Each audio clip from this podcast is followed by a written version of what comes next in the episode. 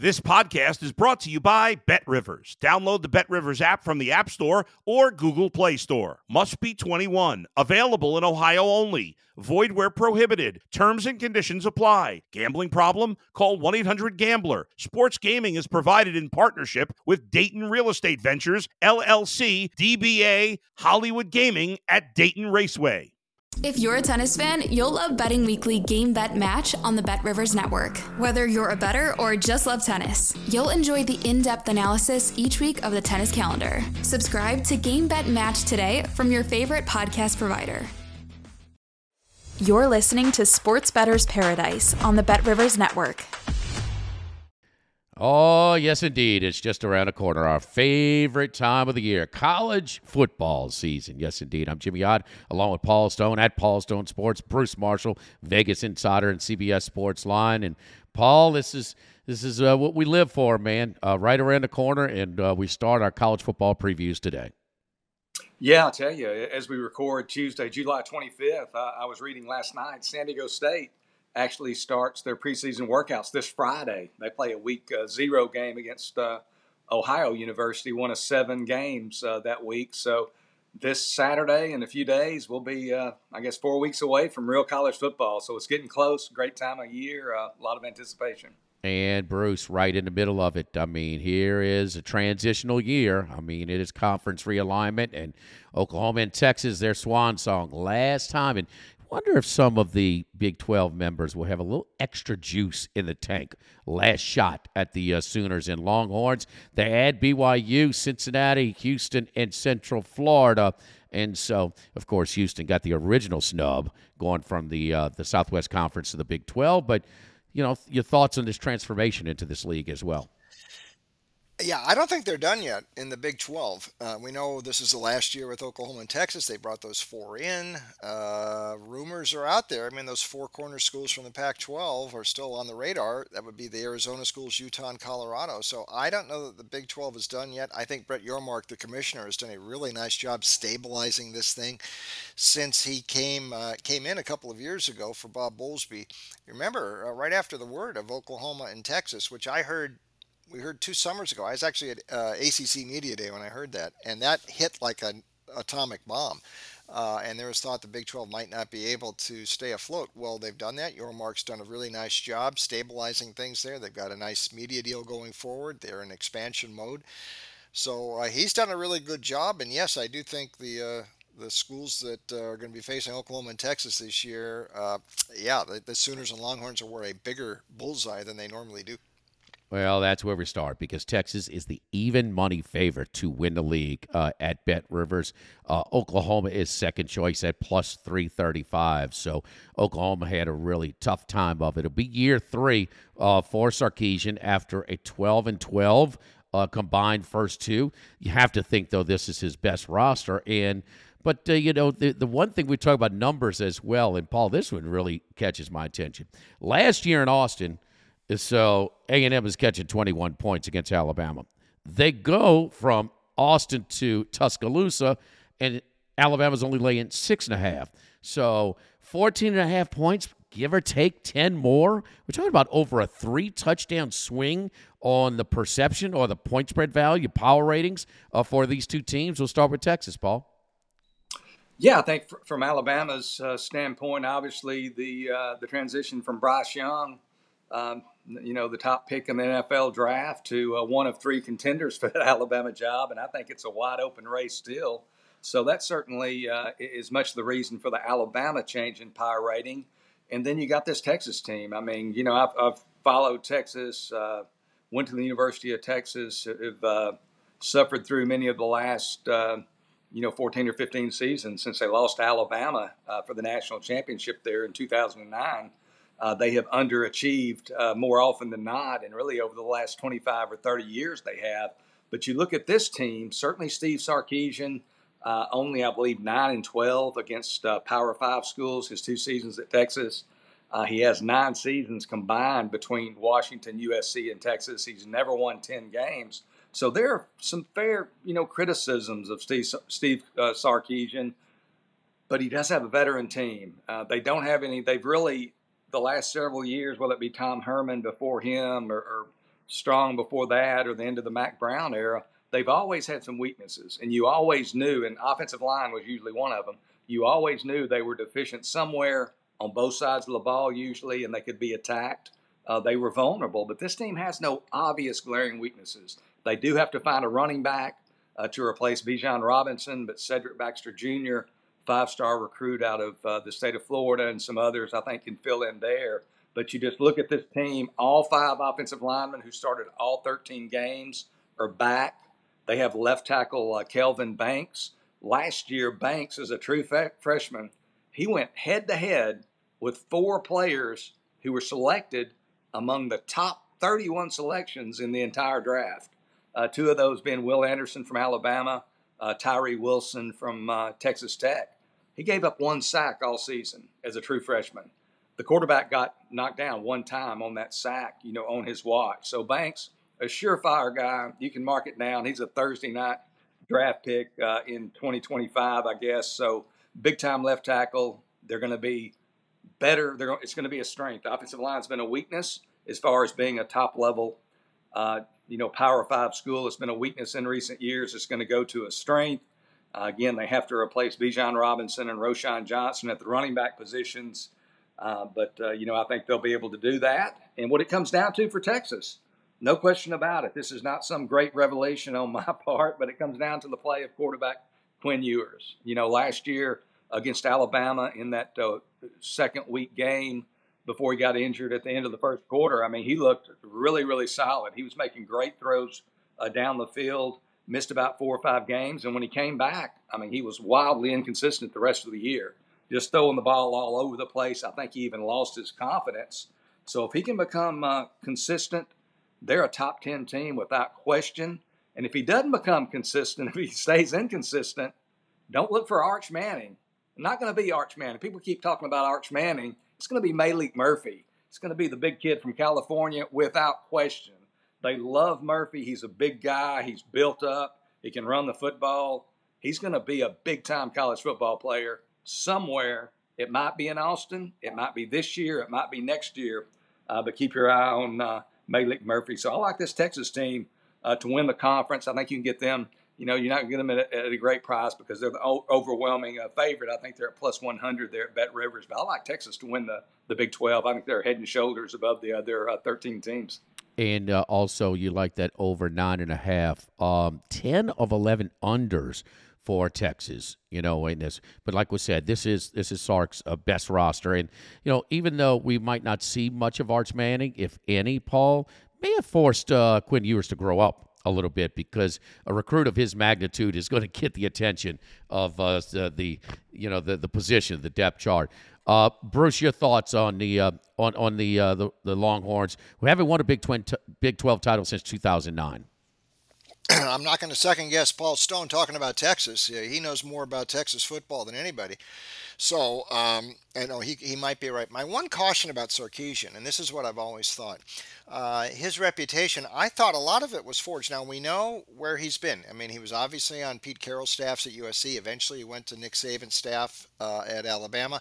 A real influence on him, though, was Norm Chow, uh, because he had uh, coached under Chow at SC2, and so that was another influence for him. But when he took that job at Washington in 2009, he inherited a team with zero wins, and he got them pretty you know, competitive uh, quickly, up to five wins. They beat USC and Carroll in his first year in 2009.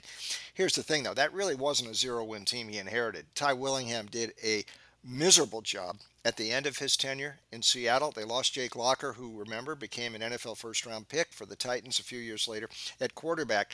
So that 2008 Washington team, yeah, okay, 0 uh, 11 or 12, what, what it was that yeah, year. 0 11, yeah. They, 0 11. They weren't that bad and they shouldn't have been that bad. That should have been a four or five win team that year, uh, and and Willingham's fault, and then the injury to Locker too. That made Sarkisian seem a lot better than I think he really was right off the bat. And since then, his career's had ups and downs. And I would maintain it. Uh, you know, I don't know as many Texas people as Paul does, but uh, some that I have talked to, you know, they weren't sure. This was not a unanimous thing to move Tom Herman out to get. Uh, they thought he should have deserved one more year, maybe. And to move Sarkisian in, I'm not sure that's an upgrade at all yet. So I have my reservations about Sarkisian. However, what Paul says about this roster, I think, is spot on. Uh, they are loaded, and it should happen this year. It's going to get tougher next year when they get to the SEC. So uh, for Sarkisian's sake, uh, I hope uh, this is the year they uh, they put it together. Oklahoma plus 335. Their win total is also nine and a half. The under at minus 115 uh, at Bet Rivers. So, um, I mean, they were um, uh, 11th in the Big 12 in yards per yards per game. Uh, I mean, at, uh, you know, minus 34 uh, last year. They don't play Kansas State and Baylor this year, and Dillon Gabriel's got to stay healthy gosh, do you remember when he went out? I mean, it was a huge drop off. Venables, is he a head coach? We don't know. Seems to be a little bit, you know, you know, it, was still the jury is out because it was such a rough one. Now, he needs to, it's not your typical roster last year for OU. They've been better, but he has recruited well. A couple of top 10 recruiting classes, recruiting class rankings are exactly that. They can really uh, fluctuate and certainly uh, struggle to be uh, uh, accurate at some times. But still, Bruce, you like this under in Oklahoma, and you're not ready that this big brand name is just going to bounce right back in year two under Brent Venables. No, I'm not. I mean that. I mean it was an average team last year. I mean the defense looked as bad as it did um, when Lincoln Riley was there that last year. They didn't. I mean they might have regressed a little bit, and that was supposed to be Venables' uh, strength. Now Ted Roof, veteran coordinator with him, maybe he's past his sell by date, but that was very disappointing. I mean, this team ranked 121st in total defense last year. That's like in the bottom 10 nationally, and this is with one of the most respected coordinators in the country. And, and here, here's my concern. Uh, and Paul knows this too. He's been around, you've been around too. Lots of times, a, a high profile coordinator, it doesn't always translate into being a head coach. There's a different skill set involved, and sometimes it's hard for a coordinator who likes to get granular to see the big picture like that.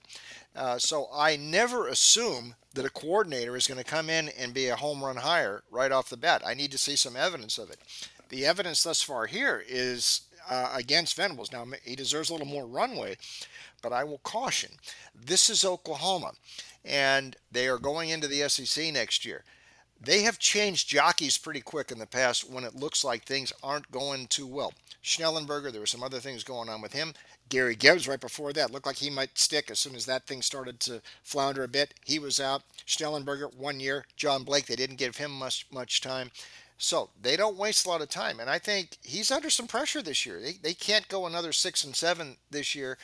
There's going to, the war drums are already beating there. And they started to beat in that Texas game that you mentioned when Gabriel was out, and they were short in the bullpen last year. They didn't have a backup. They only passed for 39 yards in that game. They had a running back, they had a receiver, they had a punter throw a pass, a backup quarterback. Uh, it didn't work. Uh, it got a little better when Gabriel came back after that, but the problem last year, you know, was defense, and has that improved that much? He's brought in a lot of portal adds who have come in. Um, I'm not sure, uh, you know, to rely on the portal that quickly. Uh, there were some structural things wrong last year. Yeah, Gabriel is is good. He gives them a chance.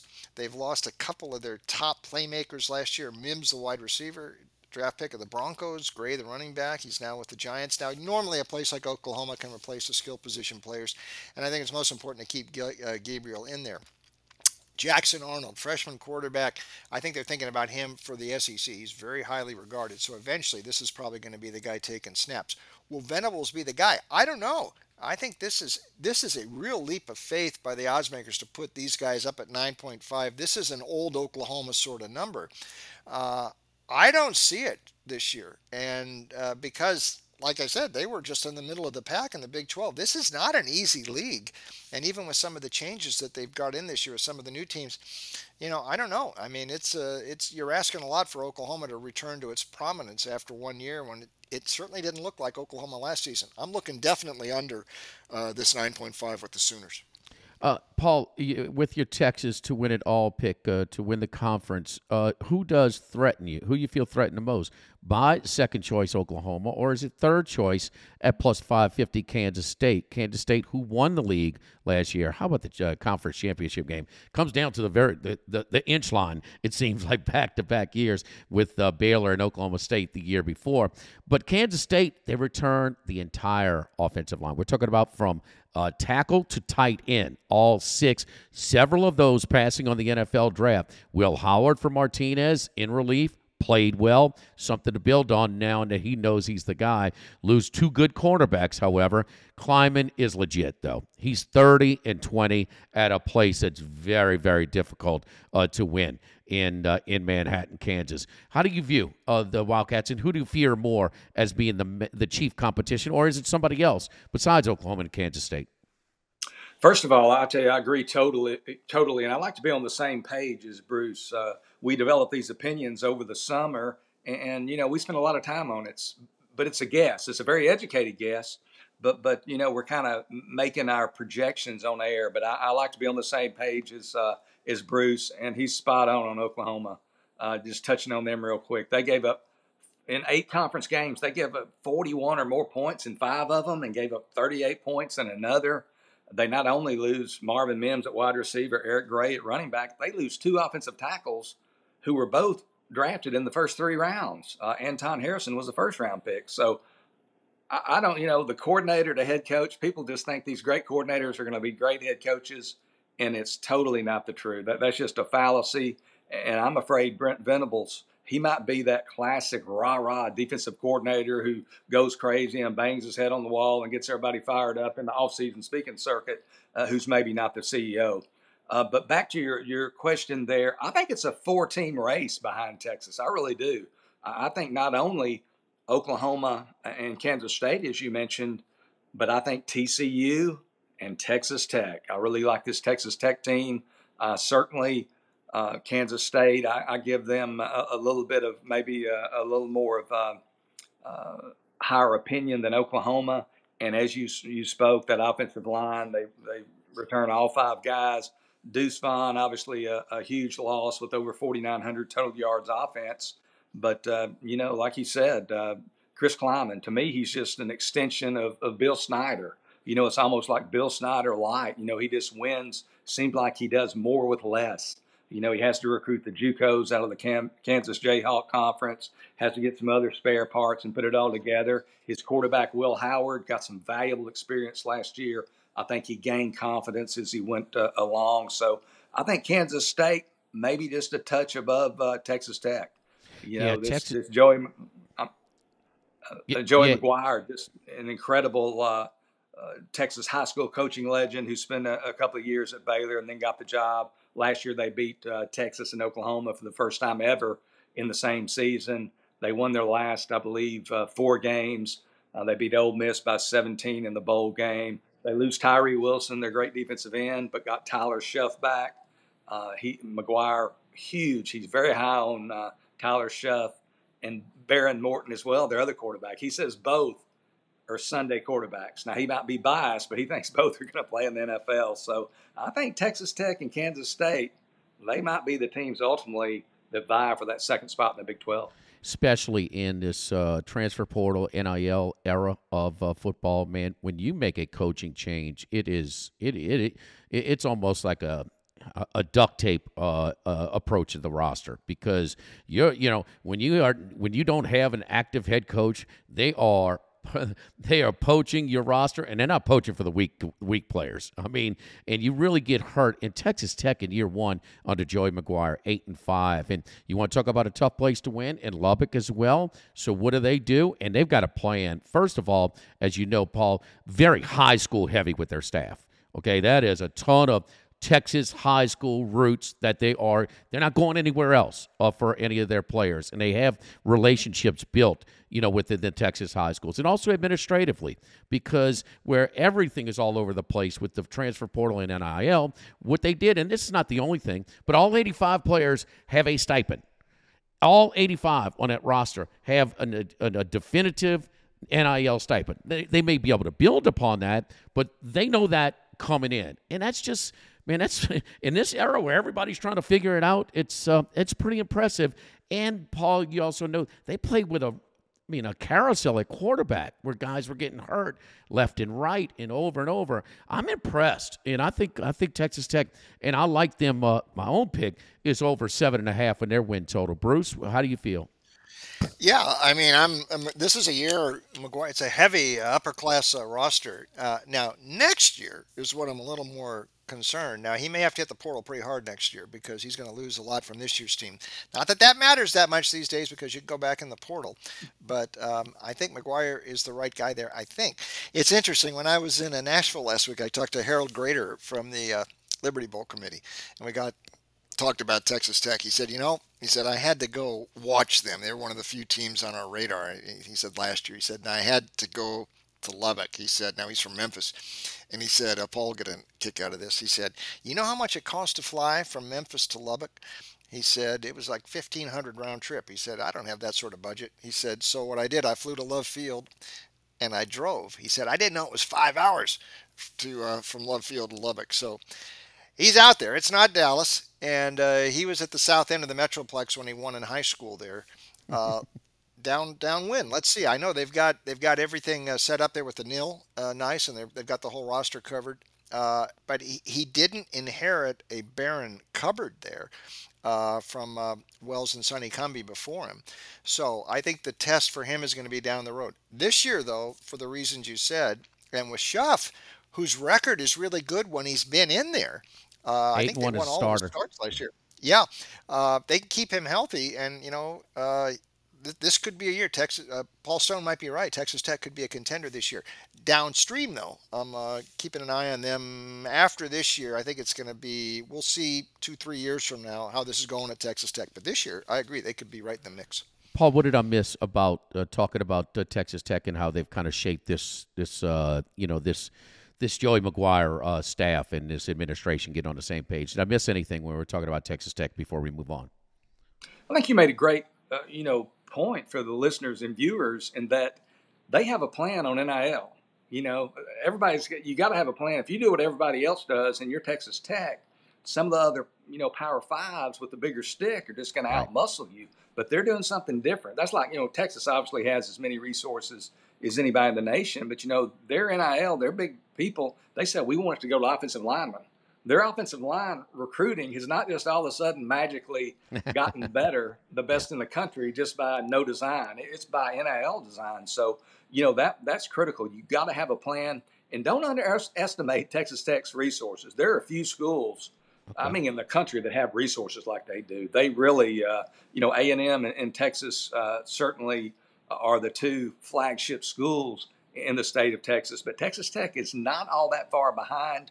Another addition that he did make to the staff that's not a guy from the high school ranks who's very critical is uh, Zach Kittley, uh, who was at Houston Baptist with uh, uh, Bailey Zappe, And then Bailey Zappe transfers to Western Kentucky, and Kittley gets that job as well uh, at Western Kentucky. And the rest is history. Now Kittley uh, is the offensive coordinator for the second year at Texas Tech and uh, Bailey Zappe, I believe, is on an NFL roster. So, uh, but I think Kittley's been instrumental. You know, he's one of these great young minds, uh, offensive minds in college football right now, and it's an offensive game. And to have one of those types of guys, um, you know, at your school, I think really attracts quarterbacks and wide receivers, which is what it's all about. That's interesting. I, I, you know, maybe I was a little off on maybe the budget aspect of the resources for Texas Tech, maybe sliding them a little bit. But I know coaches have gone there, including like Rich Rodriguez, who was went to go visit to take the job as offense coordinator at Clemson. He like, I don't know if I could recruit all the way out here. So it's maybe the remote location uh, in West Texas at Lubbock that we kind of put as maybe a hurdle uh, to you know to overcome. It's not in the more populated areas of Texas. So uh, yeah, go ahead, Paul. I was just going to make one more point, just kind of a side note, neither here nor there. I used to be a sports writer back in the day, interviewed for a job at the Lubbock Avalanche Journal. They flew me out there, and I really thought I was going to take it. Uh, my sister in law at the time went to uh, nursing school at Texas Tech. So, you know, I'm from East Texas, they're from West Texas. That's like, you know, Lubbock's in West Texas. That's like two different countries in the state of Texas. So I asked my sister, I said, Denise, is there anything uh, that I should know about Lubbock before I take this job? And she said, Well, one thing, Paul, you got to get used to is when those sandstorms hit, you got to get all that dirt out of your teeth.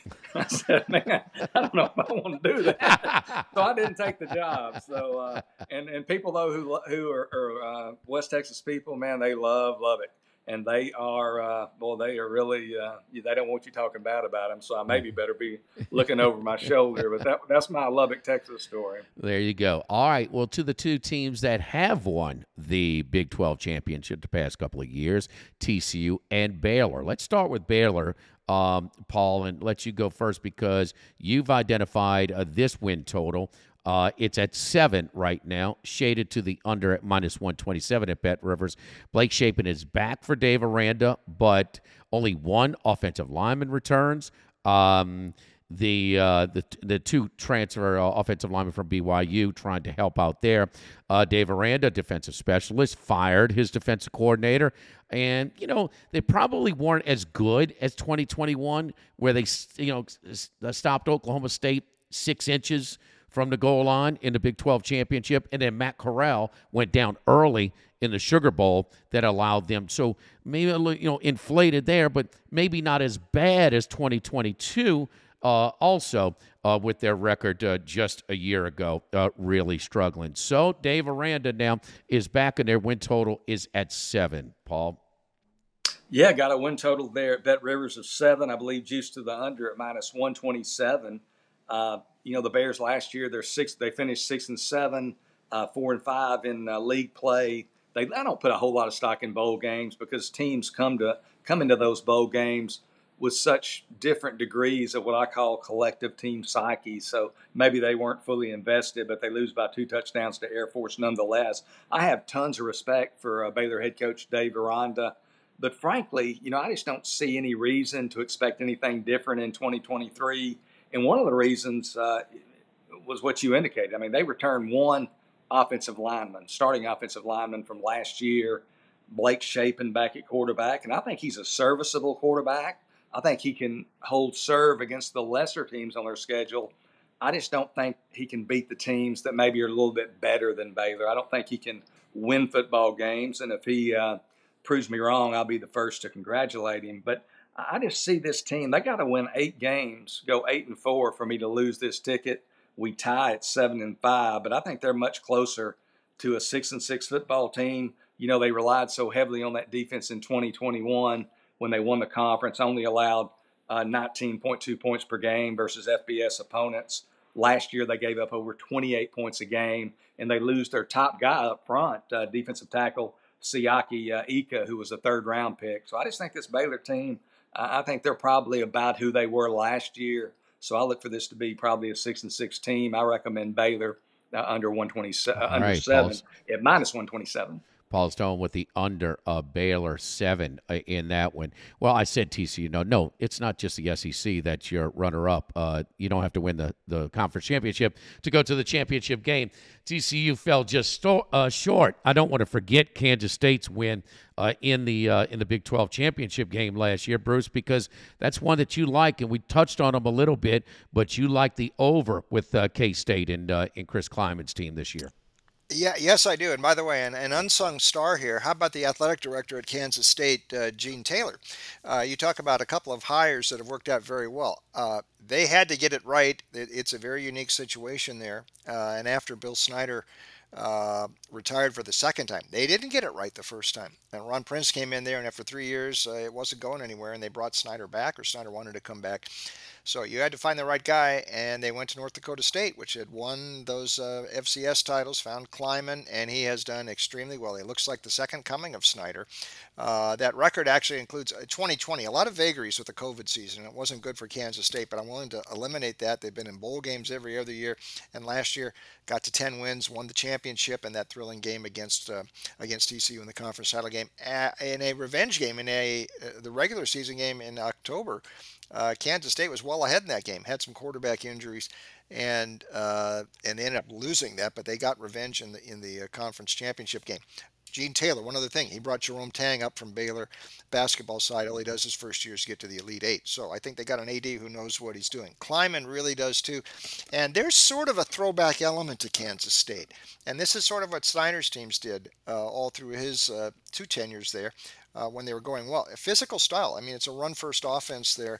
Um, and we'll see how they handle it without Deuce Vaughn. My general thought is, and I might have mentioned this earlier, I think a lot of skill position players at these major schools, Power Five conference schools, you can replace uh, most of them a great running back though mm, might not be that easy. And and Vaughn did a lot of things for them last year and he was about 2000 total yards that he gained. They like Giddens the backup last year uh, who showed some some uh, ran with some flair when he had a chance so they think he might be able to step in there. Will Howard at quarterback um, he was a better option for them last year than Martinez when he was healthy and he started games. They scored over 43 points per game in the games that he started. So uh, he's a guy, rough hewn quarterback, good dual threat, knows how to run this offense. That offensive line is back, like you mentioned. So I think they're going to be pretty stout. Um, uh, stout running the ball again, and they're going to be physical. That same sort of style that has worked for them so well in the past. Defensively, they've got some uh, reloading to do. They did lose a couple of key players uh, and some to the NFL. But I mean, this has been a defense that's been in the top half of the Big 12 every year since Klieman got there. Um, and I think this is, the, again, physical style. They've been generally tough to run against. And this is a little different than you see from the other Big 12 schools. A lot of them finesse oriented. And this has been a good matchup for Kansas State uh, in recent years. I think they're going to exceed that number. I think they're a pretty good bet. Uh, Paul's probably right. Texas should be the favorite to win the conference, and uh, you know, I could see them winning and being a bet there. But if you're looking for a longer shot, you get a pretty good price on Kansas State. I like Kansas State over as well. Uh, yeah, yeah, over the eight as well uh, in the Big 12. I mentioned TCU, Paul, and what a magical uh, debut in the Big 12 for uh, for Dykes. And as they get all the way to the national championship game, he lost his offense coordinator, but Kendall Briles, boy, that was a nice grab from Arkansas. One of the best kind of got to say in there. You can make uh, Feleipe Franks look serviceable. You're pretty good, and that's what Kendall Briles did up in Fayetteville. So uh, they um, uh, Chandler Morris actually beat out Duggan last year, but got hurt in that opener up in Boulder, Colorado. So he's back, but they replace a lot. Uh, does TCU? Just your overall thoughts of TCU this year, Paul? Well, first of all, talking about Chandler Morris, who you guys probably know is the son of former Arkansas head coach uh, Chad Morris Chandler Morris, if y'all remember that game in 2021 when Baylor ended up winning the conference, Chandler Morris had to go in for Duggan, uh, a home game there in Fort Worth. I think TCU was getting about four and a half from Baylor. But Chandler Morris in that game had 531 total yards. Uh, he threw for 461, ran for another 70, a lot like Duggan in that he's a uh, dual threat uh, quarterback. So it's kind of odd to say when you have a Heisman Trophy runner up quarterback who's out the door and now you replace him with the guy who I believe started maybe two career games and say there might not be any drop off. But I think that that might be the situation here. They think very highly of Chandler, uh, Chandler Morris. You know, as far as TCU as a whole, I'm not sure what Sonny Dykes can do for an encore. You know, after leading TCU to the national championship game uh, in his first season in Fort Worth. Um, but whatever he accomplishes, uh, he's going to have to do it with a you know relatively new cast of characters. Uh, they lost eight players to the NFL draft. That ties the school record. Uh, the top of those, 21st overall pick wide receiver Quentin Johnston. So a lot of talent. You noted they lost uh, Garrett Riley, uh, who uh, goes to uh, Clemson, but in comes Kendall Briles from Arkansas. So probably a wash there. Other things that I look at from year to year, TCU last year, they were plus four in what I call net close games. Those being games decided by seven or fewer points, plus four in that category, plus six in the turnover category. So those things uh, oftentimes will regress to the mean. So I think you've got to expect TCU uh, to have some slippage. I mean, that's not taking again any uh, not out on any big limb there, but it'll be interesting to see uh, how much slippage there is because uh, Dykes has proven himself to be a capable uh, coach, and he's got his work cut out for him this year and uh, in the the odds makers are putting that uh, that win total at seven and a half. So I mean, came off a five and seven year and went thirteen and two. Uh, but uh, seven and a half, and remember, you know, the, all of those tight, tight wins. I mean, that's probably going to even out and maybe even flip uh, to the other side. So we'll see uh, this year. But similar uh, expectations for TCU, but an unbelievable uh, first year. There's no question. Iowa State, on the other hand, though, Matt Campbell, one of the hottest coaches. You want to talk about maxing out in limited resources in a major conference? It's tough to win uh, up in Ames. Matt Campbell has done it. First losing season since his uh, since his first uh, back in 2016 at four and eight last year. So five winning seasons at Ames in between. Uh, Bruce, um, one and eight, including one and eight in the Big 12. They were. Uh, and, and but they were plus 52 in yards per game. So how did they how did they do it? Well, they were last in Power Five in red zone conversions, and also they, you know, they lost every one possession game. Now it's a streak of 10 and counting that they've lost all of these close games. Clutch, or not so clutch, or just bad luck. But you're looking at this Iowa State total at five and a half. You like the over, Bruce? Yeah, I do, and I know it, it sort of started the previous year where they they uh, they sort of faded at the end of the year. They lose every close game, it seems like, and that was even when uh, you know Brock Purdy uh, was was still there in, in, in Breece Hall. But uh, what what Matt Campbell has done here is to elevate this program up and and he had several good years there and that was sort of an expected drop off last year um, when especially you considered how well uh, Purdy and Breece Hall performed in the NFL. I mean, how do you replace two guys like that who took the NFL by storm? It's going to be pretty tough. Still, though, you wonder. I mean, if if Campbell maybe he walked under too many ladders last year. Maybe there were some black cats spotted around Ames because all these close games, if not for bad luck, they wouldn't have had any last year. Five losses by a TD or fewer. Um, I mean, they lost games uh, 10 9, 14 11, 14 10. Uh, really, really close. Obviously, the offense took a step or two or three back last year. Hunter Dekkers' numbers were not that bad if you just look at them from the outside, but those red zone numbers are concerning. He threw a few too many picks. Also, they weren't running the ball nearly as good last year, down to 3.3 yards per carry, and that made the power element that worked so well for Iowa State in previous years not work quite as well. Dekkers has to up his game some this year. And Campbell, and I'll tell you, I, have talked to a lot of these coaches at media days. He I think he's one of the smartest guys I've talked to. You just know this guy is intelligent when you talk to him. Uh, he's made a change in his staff. He's promoted uh, Scheelhaase from uh, a young coordinator with a lot of potential.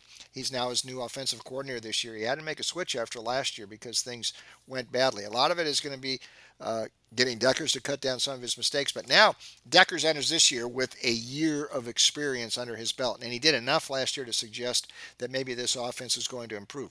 No question about that defense. Jon Heacock, one of the best of, uh, coordinators in the country, they have managed to keep him there. This is a top 20 defense again last year. They've got a lot of returnees back. They are going to be tough again on that side of the ball, like they have been throughout this recent run by Iowa State. Last year, too many close losses. My one concern here is last year they won all of their non-conference games, including beating Iowa for the first time under uh, Campbell. That we thought was going to be a, a, a, watershed win and really a launching point last year, but they started to lose all those close games early, and that just sort of continued. And then by the end of the season, that TCU game, it was just all it just all went uh, sideways for them. I think they bounce back this year. I think there's a chance they go three and zero oh again in non-conference play. They get Iowa at home this year too, so that would be big in Ames. And I think having Decker with a year under his belt, he'll cut out some of those errors. I trust Campbell to get them back to 500, back in the bowl mix, so it's an over for me in Ames. Iowa, Iowa State, the only under to challenge Army Navy. It seems like with the, that the scoring is at a premium. Uh, so yeah, over five and a half. Iowa State looking for Campbell and his crew to uh, bounce back up in Ames. And uh, uh you know, Paul, on the other ones we didn't mention Kansas. What a, a fun year for them, getting to a bowl game. Started out five and zero. Oh, uh, but then their lack of depth and defense wore over. They finished uh, lost seven of their last eight. Jalon Daniels is back 90% of the offensive production, but defense was last in the Big 12, and they don't look to be much improved. Oklahoma State, 17 years in Stillwater for Mike Gundy, 17 winning seasons, and they're 65 to 1. Their win total is exactly even. Steven at Bet Rivers at six at six. Uh, they started they they what a near miss from the Big 12 championship in 2021, a five and 0 start last year before Sanders went down when they lost six of eight, including he was out for those five uh, losses. And then finally, West Virginia looks like in Morgantown, Neal Brown is coaching for his job uh, with West Virginia. Thoughts on those three teams when we talk about them, uh, Paul? Yeah, you know, first of all, Oklahoma State, uh, you know, they were hit uh, about as hard as any team, uh, any Power Five team, uh, rather, in the nation through the portal. They, they lost tons of players uh, in the portal, and not just, you know, you lose a lot of players in the portal, and a lot of times they're backups and guys who, you know, you wanted them on your roster to, to have your roster built up and to have depth, but they weren't going to be starters. But I mean, they lose one of the most inexplicable transfers, and nothing surprises me in today's college football but you've got a four year starting quarterback right. in Spencer Sanders, leaves Oklahoma State for Ole Miss.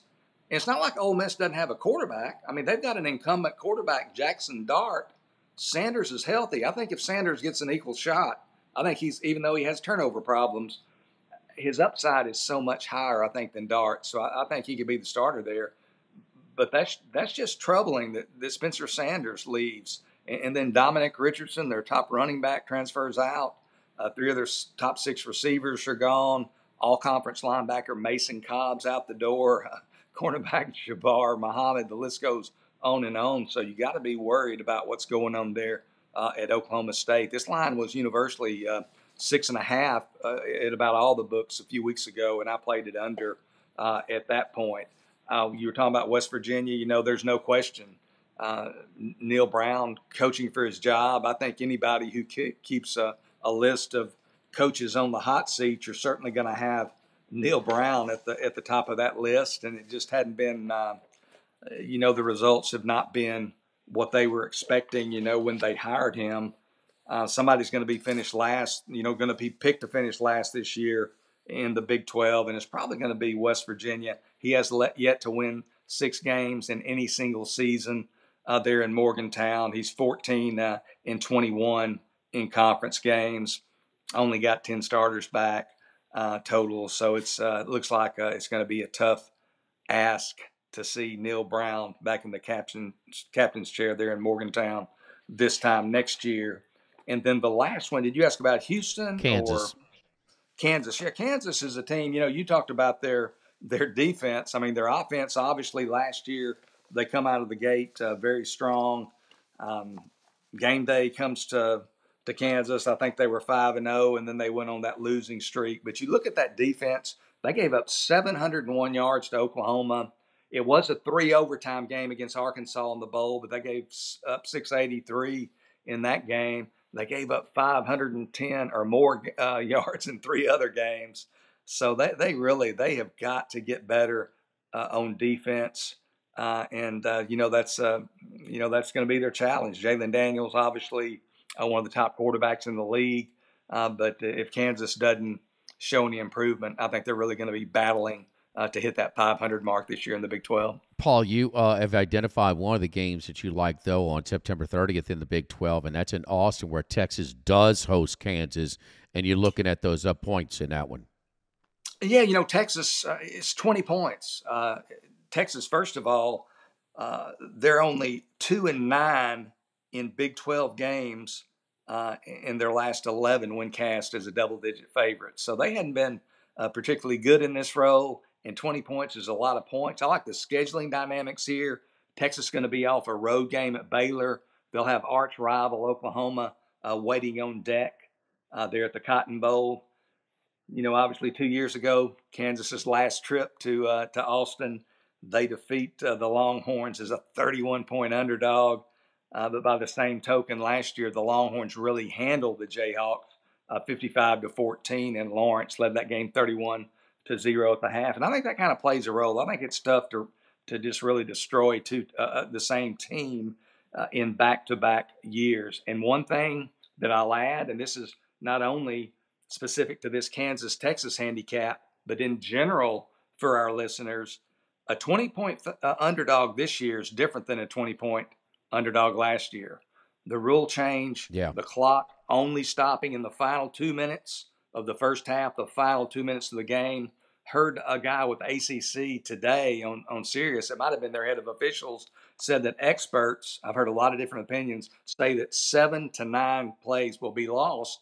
And that's significant, not only on handicapping totals, but when you're talking about a 20 point underdog, you shorten the game. Games are uh, hypothetically going to get closer. So I like that element of the handicap as well. I like Kansas plus 20 uh, over Texas and Austin there at the end of September. All right, Bruce, wrap it up. You've got four new entrants. You got uh, BYU giving up their independent status, but then three coming over from the American. Central Florida and uh, and Gus Malzahn with uh, John Rhys Plumlee. He'll have to improve that uh, that touchdown interception uh, ratio there. He did take some strides as a passing de- in passing development, but needs to take that next step. Houston, we talked about them. Dana Holgorsen is back in the Big 12. Uh, you know, once was with the uh, the West Virginia Mountaineers and um, and, Cincinnati. Central Florida, Cincinnati, and Houston. Cincinnati, this is the one that you've identified, Bruce. And look about the job that uh, Fickell had done in Cincinnati. Have 53 wins in five seasons. 50 three wins in five seasons, but they uh, they were in position. Their starting quarterback uh, they lost for the home game against Tulane, which would have put them in the conference championship game, but they lost by three at home with the backup quarterback. They do bring in Emory Jones via Florida in Tempe, who's now in uh, Cincinnati, and Satterfield seems like it's a it's a a drop off uh, from Luke Fickell, Five and a half is for for a program that's won 53 games in five years. I know they're stepping up in class in the Big 12. Wow, uh, that's the number right now at Bet Rivers. Yeah, and and I think they're going to have trouble getting there. And uh, this was a little bit of a curious hire. That thing really plat, uh, plateaued for Satterfield at uh, Louisville. Interestingly, they Cincinnati played Louisville in the bowl game last year. After that uh, move was made, they played in the Fenway Bowl. Uh, Satterfield sat out and watched his old Louisville team win 24 to seven. But that's kind of an interesting thing in the bowl games that the Satterfield's coming and going teams were facing each other. Luke Fickell. I mean, a lot of people thought. I mean, he he he stuck around there. He he wasn't interested in the USC job a couple of years ago. His old AD, who's since been fired at USC, Mike Bohn, tried to lure him there. He didn't want to go, and the thought was he would stay at Cincinnati for a long time. The only jobs he might leave for Ohio State, maybe a job like Wisconsin or Notre Dame. Wisconsin opened up, and he takes that one. But maybe you look deeper here, and maybe this was the right year for Fickell to move because almost everybody has left, certainly from this offense. Only the center Gerhart comes back from last year. So it's a completely new offense that Satterfield is going to have to try to install this season. Uh, you mentioned Emory Jones coming over here from Arizona State. Florida before that, he's been erratic throughout his career. At best, uh, Satterfield is hoping that Emory Jones can sort of mimic what Malik Cunningham did for him at Louisville when he was healthy. But keeping Jones healthy and consistent, that's going to be a problem. Upgraded competition, like you mentioned this year, and only three starters back on defense, too. So they have fewer returning starters, if you go by that metric, than anybody in this league and one of the fewest in the country. Tough spot to come in here for for uh, Scott Satterfield. I don't think they get there. They miss Texas. They do play Oklahoma this year, though, uh, at Nippert Stadium, but still, uh, this is a big rebuild. His coordinator comes over with him from uh, Louisville, is pretty well respected, Bryan Brown, but uh, I don't think he's got a lot to work with right off the bat. This is an adjustment year, and asking them to get to 500 to get over, that's tough. I think they're going to land under. And no doubt uh, we've seen some of those uh, defensive players from Louisville, like a, a Smoke Gardner, a Sauce Gardner, rather. I mean, that could flat out play. I mean, uh, one of the elite cornerbacks immediately, where it's pretty difficult to play cornerback as a rookie in the NFL. So Cincinnati looking for a drop off. That's under five and a half, minus 137 right now at Bet Rivers. College football, it's here, baby. Yes, indeed. We got a lot of these coming for you.